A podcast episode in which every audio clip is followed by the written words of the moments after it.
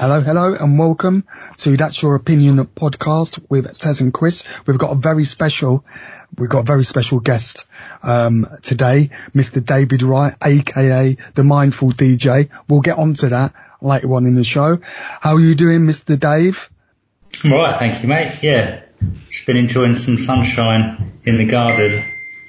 Uh, yeah, in the garden. I was just wondering whether it was allowed under the current government guidance playing Sudoku with no top on in my garden, but I don't think the government guidance is that specific.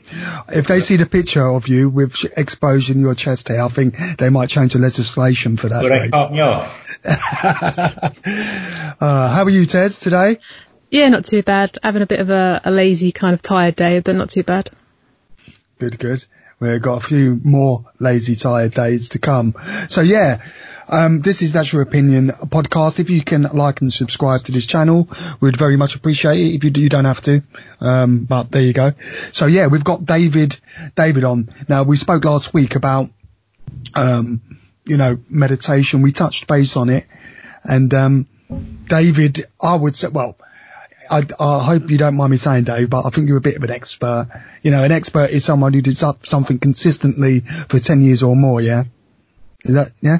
So, uh, yeah, you know, it's practice of mine, yeah. I don't know whether that, you know, you call me an expert, but I've read quite a lot and spent many hours sitting in silence and uh, on retreats and watching videos and being with teachers and, um, just immersing myself in the, the experience of meditation. Yeah. So I guess the more you, you know, how do, does anyone kind of learn anything or, uh, become good at anything? They, they, they practice, practice, practice.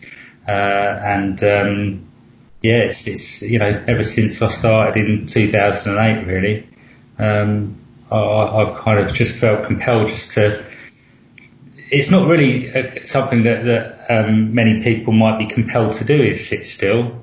It's like, oh, I've got to do, do, do. And of course, this current situation has forced people to be at home and uh, to stop all that activity. And um, so, uh, yeah, it hasn't really caused me any dramas, to be honest, because I'm used to uh, sitting still and, uh, yeah, being quiet. Tez, have you had any experience with meditation at all? Um, that's what I've actually been trying. I've been trying to practice uh, or learn transcendental meditation, um, and also and trying to learn about other different forms of meditation, um, mainly for my thesis to do with David Lynch, but also because obviously it's meant to help as well with obviously mental health. So that's the second reason why I've been trying to learn and get more information about it. Mm. Yeah, you just it just froze up a little bit there, Tez. Whereabouts did it cut off? Uh, just when you were to mental health. Um, yeah, that was pretty much the, the end of it. So that was the second part okay. of why I was trying to learn meditation was for mental health reasons as well as for this uh, thesis. Nice. So Dave, um, tell us a little bit about yourself. Um, well, how did you get into meditation and why? Um, so, uh, I, I uh, came, I, I was came into recovery from addiction in 2006 for a treatment centre and uh, um, and then um, it's been part of my recovery process. So um, uh, one of the steps is sort through prayer. Step 11, sort through prayer uh, and meditation to improve our conscious contact as, uh, with with God as we understand God. And for for, for me, that, that whole process of meditation began about two years into recovery, um, when I was really consumed and bound up with, you know, resentments and fears and, you know, overthinking and, um, and I was using some tools to help me with that, but, um, um someone that, uh, mentors me, uh, passed me a book called, um, A New Earth by Eckhart Tolle. And, uh, it was kind of uh, uh, it opened my eyes really to uh, to some of these um, to this whole way new way of orientating this whole new way of of, um, uh, of experiencing reality um, which was that actually whilst I'd largely been um, taking my thoughts my feelings to be the absolute reality um, I started to be able to sit and watch my thoughts and my feelings. This was in 2008. I just started reading the book and it was saying that the present moment is really all there ever is. Can, can you ever be anywhere other than the here and now? You know, you might sit here thinking about some future situation or what happened to you, you know, at secondary school when you were bullied, but mm. none of that is happening now. You can only ever experience now. And so that was kind of like, wow. Uh, I mean, just reading this book, just kind of the lights came on and I was like, wow, I can just sit here and observe my thoughts and my feelings. I've never done that before. You know, I've always been compelled to act based on those agitations yeah. and that restlessness and the yeah. thoughts say, oh, you know, you're not being very proactive. You should do something. You should, you know, you should go and do the ironing or blah. So I'd, when I first started sitting with myself, I didn't even call it meditation. Um, but uh, I, I, I, just it was just a natural response to this book. I'd sit in my garden and uh, I'd sit for five or ten minutes, and I would feel restless. I would feel agitated, and thoughts would arise. I remember thoughts like, you know, oh, you're not really at peace. This isn't really working. Um, maybe you should go and do the ironing. Seriously, it was like it's one of the mm-hmm. thoughts. You know, it's not something I particularly enjoy the ironing. you know, but instead of acting on those thoughts, I would just watch them and observe them. And it became quite an awesome power to have to be able to just watch and observe the thoughts and not actually be compelled into action. And that was the beginnings of meditation. I didn't actually attach the name meditation to it until a bit late, uh, some, some uh, months down the line when I realised that's what I, that's what was taking place there. It was a, you know, uh, being, you know, giving attention to my experience in a in a focused, um, uh, present way, um, which wasn't bound up with them thoughts. Um, so so yeah, um, that's that's kind of how it started for me in 2008, and it's kind of it's been a a daily commitment ever since. I've not gone one day since I don't think since then without meditating in some shape or form. So the benefits of meditation over a period of time, obviously, what, what, what, what are they? For anyone who obviously doesn't or hasn't experienced meditation or maybe someone who's looking to get into some sort of meditation or people who are familiar with meditation, um, but want to get back into it and need a, probably a gentle reminder. Um, what are the benefits of, from your experience of meditation and meditating? Yeah, I mean, in my experience, um, I mean, there's lo- loads of research uh, that you know is taking place. Something like 500 peer-reviewed articles every year on, on mindfulness in particular, I think. But um, uh, but in terms of my own experience, that I can verify my own experience is uh, this ability to be present in my in my um, uh, environment wherever I'm at, so I don't um, get overly anxious about some future situation. I don't get, you know, really in anything in the way of work-based anxiety. I don't, when I go home and I, I work with, with, uh, you know, um, vulnerable people, I, I don't go home and I'm not filled with anxieties about work and what I have or haven't done or what, you know, I don't wake up at two in the morning, you know, anxious about work. So, that that's one specific, you know, something that I, when speaking with with uh, friends and colleagues in professions, a lot of people are plagued by that kind of work-based anxiety, and I don't really, I don't really get that.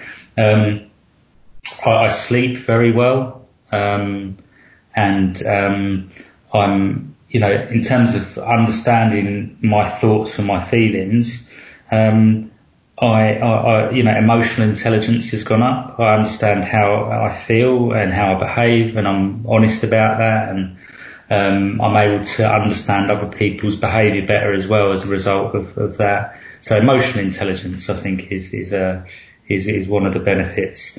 Um, when I experience stress, it's very short lived, um, and it's manageable, and I don't catastrophize around it. So I do experience stress from time to time, work and stuff, but it's kind of in a, in a normal range and I don't get bound up with loads of psychological kind of rumination around it all. Um, uh, I've got a very, very good physical health, to be honest. You know, my physical health is good. I haven't got any major issues, high blood pressure anything. And, you know, these are, you know, it can lower your blood pressure, lower stress levels, you know, I've, I feel at peace within myself is the main thing, and, and comfortable in my own skin. I, I you know, I feel um, at peace with myself and with other people, um, and um, yeah, and I connect. I'm able to connect with people in a very real and meaningful way, um, you know, and, and uh, conflict resolution. That's another, you know, quality I think has probably come from meditation because I can sit there and observe my thoughts and feelings and not necessarily be thrust into reactions. I mean, I'm a normal human being. I get the ump sometimes, like everybody, you know, but it's, um, I don't sit there kind of dwelling on it, ruminating on it. Um, so it's the, it's the power to kind of, um, not be thrust into actions based on, you know, very rigid action, you know, reactions within your, within yourself. Um, yeah, I wanted to ask, I wanted to, I wanted to, sorry mate, I wanted to ask you Ted as well, um, that you had, um, you know, your, your, should I say, um, blockages or sort of, um, apprehensions about meditations? What do you struggle with? Because I know we've had a chat before. So can you expand on that if you, if you feel comfortable? Yeah, actually, funny enough, that's exactly what I was actually going to bring up next. Actually, um, obviously my concentration levels are terrible where I've got ADD, so trying to actually focus uh, and actually meditate is uh, quite difficult for me. Mm. Do you find that it's um? Do you find that maybe if you uh, you know practiced more, then maybe you could you might be able to focus, or does it consume you to the point of where it's very difficult for you to it's to do so. Very difficult with someone with ADD. It's it's um yeah, it's not a question of practicing and well, I don't know, maybe with meditation it might be different, but it's mm. also that initial obviously practicing regularly as well. Um, so there's that and my stress is just, it's ridiculous. It's like four million times worse than what it would be for a normal person, the slightest little thing, and I will stress over it constantly. Wow. That's fair enough. And, um, and we have to be mindful of that. Also, people do have, you know, underlying um, issues, mental issues, health issues, and physical issues. You know, like you know, like myself with my lung condition, it does help. You've sent me over some breathing exercises, Dave. Fantastic. But on a bad day, um, or a challenging day, I don't used to like, I don't like using the word bad day. I don't think there is a bad day. There's just challenging days.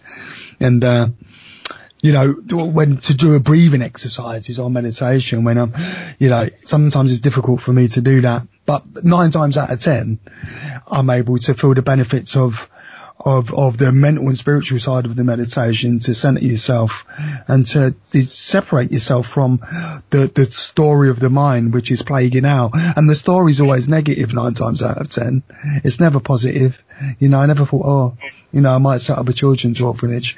You know, it's like, I want to kill that person in my, in my mind or, you know, replaying the resentment over and over again you know, because I'm attaching to that thought process. And really, it's irrational. It's 99.9% uh, of rational, it's, it's false, you know, false. And I like the acronym false evidence appearing real, fear.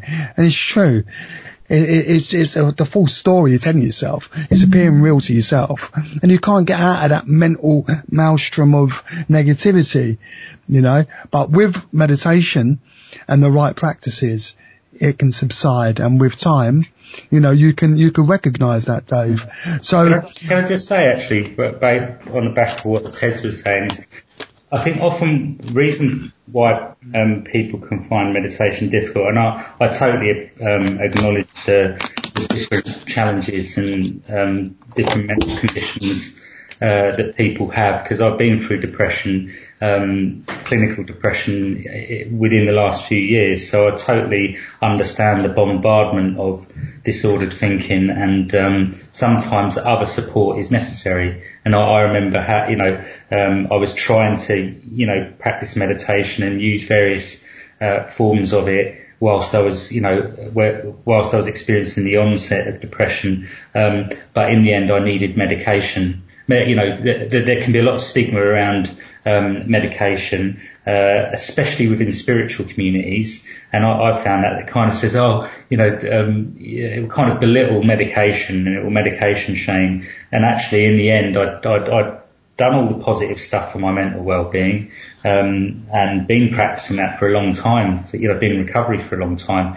Uh, this was back in 2017, uh, and in the end, the the insight, the you know, what meditation had done for me at that point was it was able to put me in touch with um, the intuition to say actually now is the right time for me to accept medication. Um, meditation's been helpful, but I now need medication, and um, and so that that that was you know med- meditation isn't shouldn't be opposed to any other forms of support or treatment that other people might otherwise need or be able to access. Um, but it certainly um, allowed me to, uh, to to listen to my own intuition in the end. You know that that was there somewhere. You know beneath beneath the you know the disordered thinking, the anxiety, and the you know the awful low moods and other physical symptoms I was experiencing through that depression. Um, but you know, and it gave me the, the, the faith to give it a go, uh, really. So, um, so yeah. Um, but what I would say is that the, the reason that often people struggle with meditation uh, is because they're trying too hard. Um, yeah. pe- people people feel that, that, that they're not aware of the expectations around the meditation that they might have that, that, that, are, that are getting in the way. They're kind of unconscious to it. So often you'll hear, you know, your typical sort of thing of, oh, I need to have an empty mind. I need to have a silent mind. I need to clear my mind. So that objective becomes something that already you've created a tension, you've created a struggle.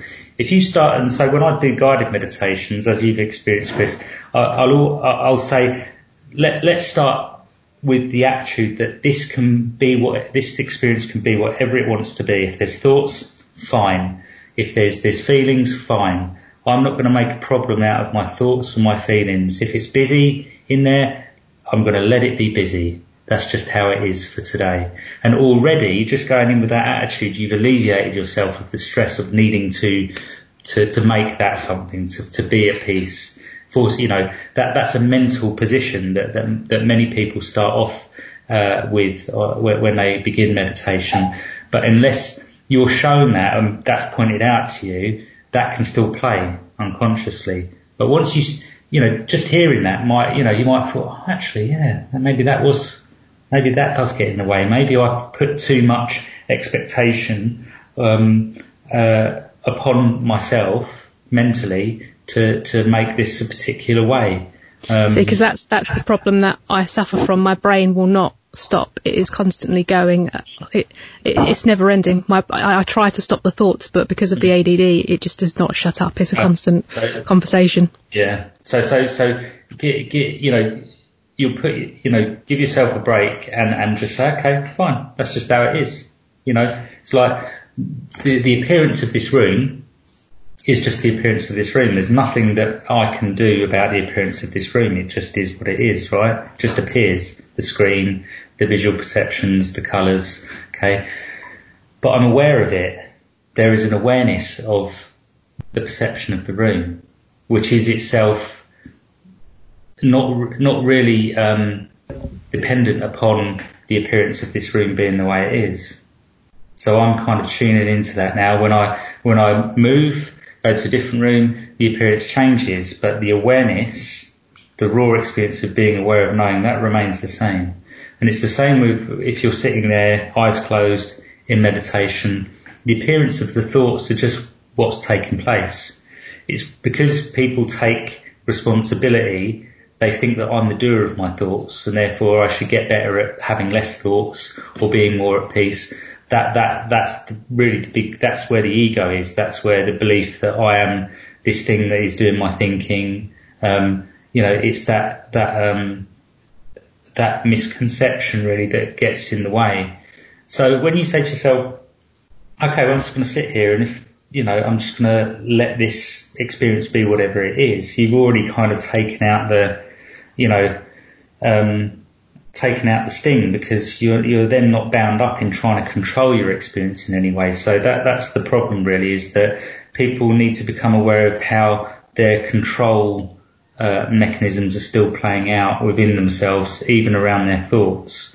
And it's no one's fault. It's not your fault. It's just be, it's just become the habit to feel that I'm the doer of my thoughts, and therefore I need to get better at having less thoughts or emptying my mind or clearing my mind you, you, you don't find the peace by trying to chase that goal. You, you'll, you'll never get there. And so you'll always be in this tension. And then you might have a, a, a, day where you're, you know, there's less thoughts and it's more silent and you, you know, you, you know, you'll think, you know, there'll be an inner kind of like, yes, I've done it today. And then, but actually meditation isn't about that. It's actually about recognizing the reality of your experience is that all this is just appearing thoughts, feelings, perceptions, but there is an underlying fabric, aware, like an aware space. And so what we do is we, we don't solve the mind on the level of trying to go to work on it or make an effort to become more free of thoughts. We, we, we just shift our attention to this, the awareness of it all. So there's an awareness here of these words that are appearing there's an awareness maybe of some underlying thoughts that are taking place and feelings. But there's an, there is always this aware space. There has to be this aware allowing space. And that's an experience. That's your raw fundamental experience. Before any thoughts, feelings, sensations, there is always this underlying aware space. And so in meditation, we're just, we're changing our focus from being exclusively focused on the thoughts and the feelings, the mind, to that which allows that that mind, uh, thought, activity, perceptions, sounds to all appear. So um, so that, that that's that's really the kind of meditation that I've been in, engaged in, um, and uh, it's it's direct and it's it's uh, quite simple. Um, but yeah, it takes takes a bit of practice of, of kind of looking at your experience in that way. And, um, and I've had a lot of, you know, a lot of guidance from, from teachers really, and I've listened to guided meditations and concept. I'm just seeing the dog out. She comes wandering in and then she was. I know I can relate to that, Ted, what you were saying, because when I first started um, meditation, my mind was two, 2,000 miles per hour all the time, constantly. A barrage of abuse in my mind. Yeah, over and over again. Racing. So I can relate to where you're coming from. And in the beginning, I was very resistant towards meditation. You know, I was. I mean, this is the truth, what I'm saying here. And I thought, ah, I can't be doing with this, you know, is, I don't feel the benefits of it. I'm 100 miles per hour. This ain't going to work for me. Yeah, because I already set the tone for my own demise, really. You know, I'll, I'll set out saying, right, it's not going to work for me. I'm 100 miles per hour. I'm not going to bother. And that, and, you know, and I did. I did that for a while and I thought, you know what, I'm going to give it a go. And I fleeted in and out. But over time, with practice, you know, it did subside a little bit. I'm still 100 miles per hour. Ask Dave, he'll tell you. I'm 100 miles per hour. And that, that's my nature. That's the way I am. But, you know, I've calmed down a lot than what I was five, six, seven years ago, believe me. So yeah. Yeah, you, could you imagine when I first came into recovery, Dave? No, you couldn't, could you? I was a fuck, I was a madman, I was. Lunatic. So my next question is obviously some people, you know, you got the meditation where you use music and there's like certain tones in that music that kind of triggers a certain level of consciousness. Have you experienced any of that or used it at all or know much about it? Oh, the t- t- you talked about binaural beats. Yeah, yeah, yeah. Like yeah, I've used them. Yeah, but I mean, gen- generally, um, uh, I've, I've, used them for different things actually, because yeah, so so binaural beats are those those tones and those frequencies that kind of are supposed to um, uh, stimulate certain brainwave states, and um, yeah, I've, I've listened to them often, you know, going to sleep because you have ones for anxiety and for sleep and and what have you, and um, I've even used ones for uh, nausea. I remember feeling really sick, sick, you know, having nausea, and um, I found them quite effective. But together with breathing, um, so um, so yeah, they, they, they, can be helpful. Uh, they can be helpful, certainly for people with ADHD and and um, those those kinds of conditions. Uh, and I've shared some of them with with somebody uh, um, fairly recently with uh, who was you know kind of um, on the spectrum and, and, and kind of going for, the diagnosis process.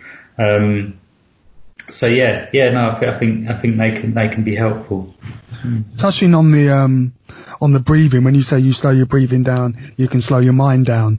Can you expand a bit on that, Dave, please? Uh, okay, so um, where, where that comes from, and it, I mean, a lot of this stuff, remember, is also based around, um, you know, old yo- um, yogic techniques, which have been around for, for thousands of years, and um, but then backed up by current science. So um, I went to a workshop last year with a, a, a, um, director of a an institute called the Amrit Institute. Um, the lady's name was Kamini Desai, and um, her her dad is Yogi Amrit Desai, and he he so it's called the Amrit Institute, and um, he he was one of the he's one of the last yoga masters to come from from uh, the east to the west, and actually was responsible for bringing one of those masters that brought the yoga to the west. We often think yoga as as um like a you know something that people do, the movements, you know, get themselves in kind of downward dog positions. But yeah, but, but yoga means is, is connection. It's connection. So there are different kinds of yoga that aren't just like the the standard sort of getting your yoga pants and you know put your legs uh, behind your ears tight. Um, no chance. Uh, so um, uh, so, so yeah, what, one of the things that this teacher um, in the workshop was saying was that, um, and they teach yoga nidra, which is a, yoga of sleep. So it, it's it uses breath uh, and awareness of the body sensations to to really bring you into deep brainwave states. So we we often, uh, you know, normal waking state, we're we're we're, we're um, in um, you know certain brainwave state, um, which is uh, is it gamma and beta? I, am I'm, I'm not sure. I had it somewhere, but um, when you start, when you're in, when you're kind of engaging in yoga nidra, so through the breath and awareness of the body sensations, you you can go into such deep brainwave states that is just prior to sleep. So it feels like you're you know, and I do this every day now. I do I do a yoga nidra um, guided meditation every day. Um, and so so you start focusing on the breath. And so what happens is you breathe. The the, the, speed at which you breathe, um, and most people are breathing, you know, from up here, shallow breathing in the chest. Um, the speed at which you breathe reflects the amount of thoughts that you're having. So the slower you breathe, then the mind begins to slow down. The body, the body relaxes and then the mind follows, you see. So one of the techniques that they, they use is, is called, um, uh, it's in yoga, it's called the Shitali breath, which is a, an interesting name. S-H-I-T-A-L-I, Shitali breath. I'm glad you said it because I have to laugh at that one.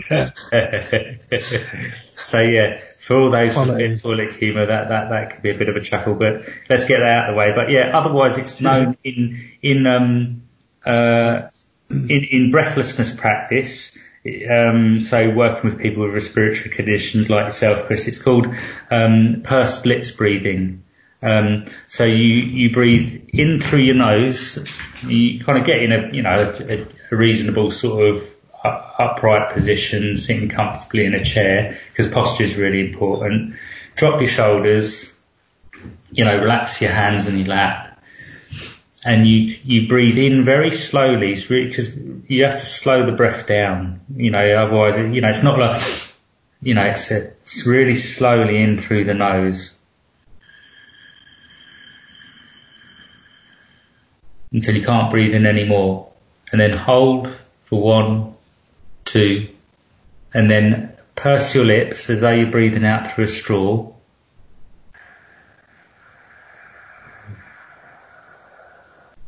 And it's not forced, it's not quick. you just allow that air to escape. You know, you're not pushing it out, you're not forcing it out. And then again in through the nose until you can't breathe in anymore. Hold for two. And then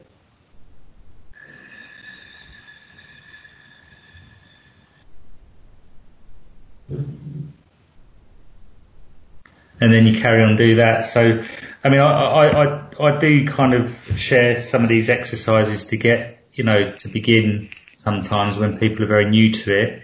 Certainly stuff that I, I do just routinely now when I begin a period of meditation, but I don't, you know, for my, for many people, they, they think it's all about the breath, but it, it's really just, you know, the breath is just a kind of a, an entry point really into, into meditation. Um, sensations in the body is just an entry point. Um, but what happens then now, you know, the, the mind slows right down, uh, and, you know, I end up, so I'll do a 20 minute guided meditation of this, this, uh, yoga nidra.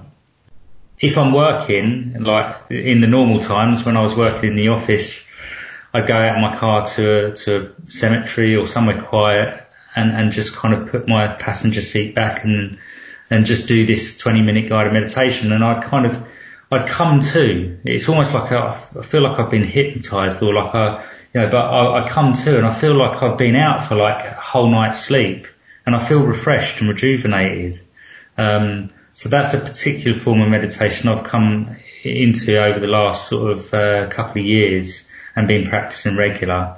Um, uh, but I, I, usually I don't start my day with that. That's like a mid, uh, you know, in the middle of the day thing that I do, um, and I find it really rejuvenating. Um, uh, sometimes very profound peace that I feel all through the body as a result of doing that.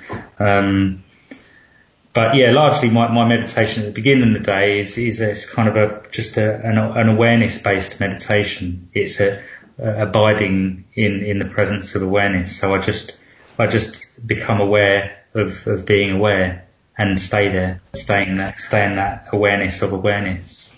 Um, I might start with some breath, but, um, it's the most, it's the highest meditation is, is that kind of meditation because you're going direct to the source. Um, and, uh, I, you know, I'm kind of, it's not an effort. There's no, no effort to be aware, is there? It's like you're aware of whatever I'm saying now you're aware of the perceptions in the room, of the sensations in your body. There's no one that's doing that awareness. The awareness just is here, isn't it? It's hearing and experiencing and, you know, so, um, yeah. Fantastic. And before we close, because we're coming to the end of the show, um, already. Yes, we we've got um, we've got about mm, five minutes left. Um, so yeah, that's fantastic. And it's just tell us a bit more, a little bit about Mindful DJ. Um, what is that? Because we did mention it in, in the beginning of the show. So what, what the Mindful DJ, what, what's all that about? Well, before you uh, before you go into the mindful DJ, I do actually have one last question that I've just remembered. Go backtracking to the uh, binaural beats. Whenever you you you've used the certain frequencies, I know you're meant to use obviously headphones specifically, but have you ever used it without headphones, and if so, has it still had the same effect? I've, I've used, yeah, I've used without headphones, and uh, I've still found it beneficial. Um, but I, I, think, yeah, the, the, the recommendation is to use with headphones for for the for the best effect. I think. Um, I guess if you're using it, um, and I'm kind of intuiting maybe for going, you know, before you go to sleep, then you don't want headphones sticking in your ears, do you? Well, you know, if you drop off. So, um, what what would be best, I think, uh, in those situations is what you call isochronic tones because they don't really require headphones. It's a different kind of sound emission. So, um, so I would use uh, Google, um, YouTube isochronic tones for sleep or isochronic tones for anxiety. And the isochronic is, is different to the bin, uh, just the straightforward binaural beats. And you don't, you don't need headphones for isochronic tones. Okay, that's quite interesting. Yeah, I haven't heard of them before, so mm. I'll have to look into I, them then. I always like it with a bit of music in underlying that because these tones of themselves, they can be, you know, profile gauge could be. It's sort of like, um, uh, especially the isochronic ones, they can be a bit sort of full on. So it's always nice to have a, a piece of, you know, um, music under, underlying that, which a lot of these YouTube ones will have. They'll have a kind of, they'll have the tones layered underneath the music, uh, or the natural sounds, and I think they're they're a li- they're a little easier on the ear. I think. See, the reason why I ask is obviously I don't know if you've seen obviously much of like David Lynch's films. Obviously, he uses a lot of um, like frequency noise and kind of you know mm. hissing kind of sounds. Uh, and obviously, in my thesis, I'm trying to like can obviously connect transcendental meditation to yeah. his films and why he uses so much kind of frequency yeah, yeah. noise. So, and that's why I'm trying to link it off. Is he trying to make the audience kind of experience this kind of meditational thought through these frequencies? Mm. So that's why I'm trying to explore the different kind of yeah Sound is, sound is very, very powerful. I mean, I, I um, you know, it's vibration and, um, uh, so I, have had, you know, I've got a, a, a, very good friend, Morag, and this brings me on to Mindful DJ actually. Morag is a, is a Reiki healer and, um, she uses bowls, sound healing bowls when I've had, you know, been through difficult times and, uh, you know, when I was going through the depression, I found them extremely helpful. Um, you know, this is before I went on to medication. Um, but the, the sound healing bowls were really, really therapeutic. So Tibetan healing bowls is another name for them, or singing bowls. Um, so I, would certainly, you know, check some of that out on YouTube as well. I, am not, um, an expert in sound therapy. Um, I've just had, you know, experiences and read a little bit around it and, uh, and used binaural beats and things, um, you know, for quite a number of years actually. Um, but um, yeah, so I'm no expert in any of that kind of stuff. So I mean, uh, you know, maybe it'd be if you find come across any knowledge in that in that area, yeah, I'll be happy to hear from you actually. Um, but yeah, um, sound healing bowls have an awesome impact. I've, I've you know, um, I've had great experience with those. Um, uh, so yeah, definitely recommended.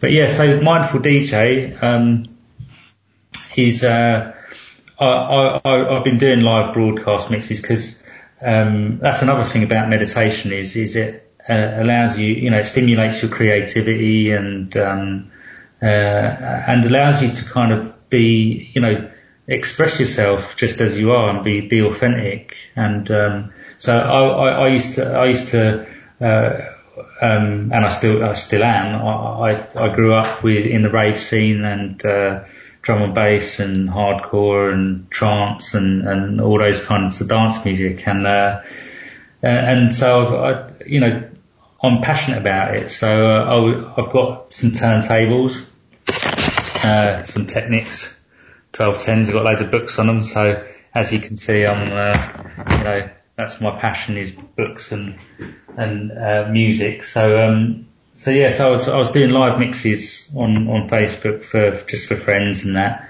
Uh, it's good to I, I, find it more enjoyable sharing music than uh, than just playing it for myself. So um, yeah, it's more it's nicer to share. So I started doing live broadcasts, and then my friend Morag. Um, was doing some work for a radio station and um, she says you should have your own show and and uh, something in me just said, well, maybe that could be useful. You know, I could, you know, do some of my dance music mixes and interlace it with, um, uh, you know, with political or social discussion or stuff about spirituality and meditation as a way of kind of engaging, you know, you know, larger amounts of the community. And, um, so, so hence the mindful DJ was born because, you know, mindfulness meditation has been something that has, uh, has been very, you know, fundamental part of my way of being. Uh, and um, music is my passion. So uh, we did a few shows for that radio station, then um, uh, moved to a different one, um, and uh, that's a bit on hold at the moment because of you know current circumstances with uh, pandemic. But um, uh, but yeah, we, we did a couple of shows and they were really really good, really successful.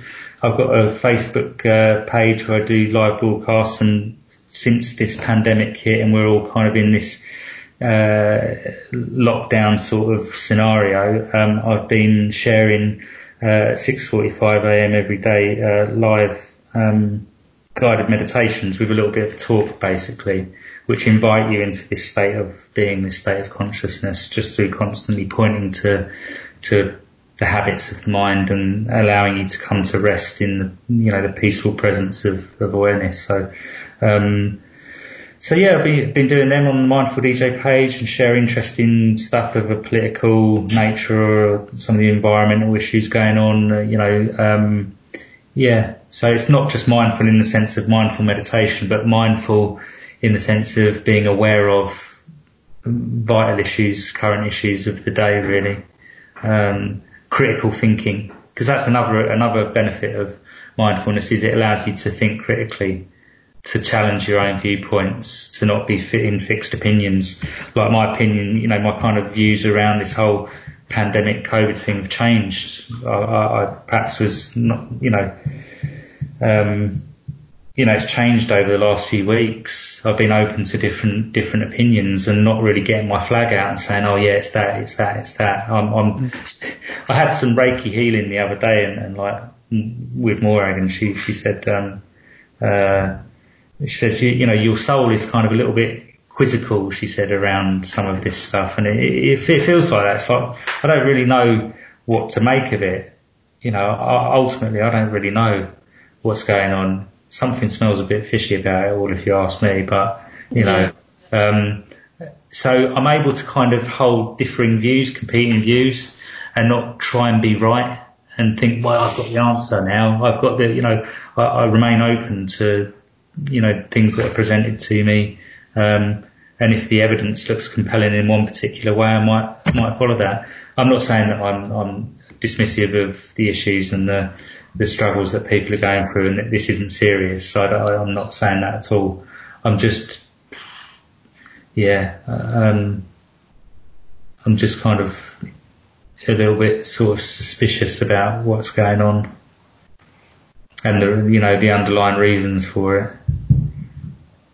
And I think that's the best way to be, to be honest. I think you do have to keep an open mind, but you also do have to kind of investigate different areas and you do mm. have to wonder. And the way things are, you can't help but wonder, is there something more to this?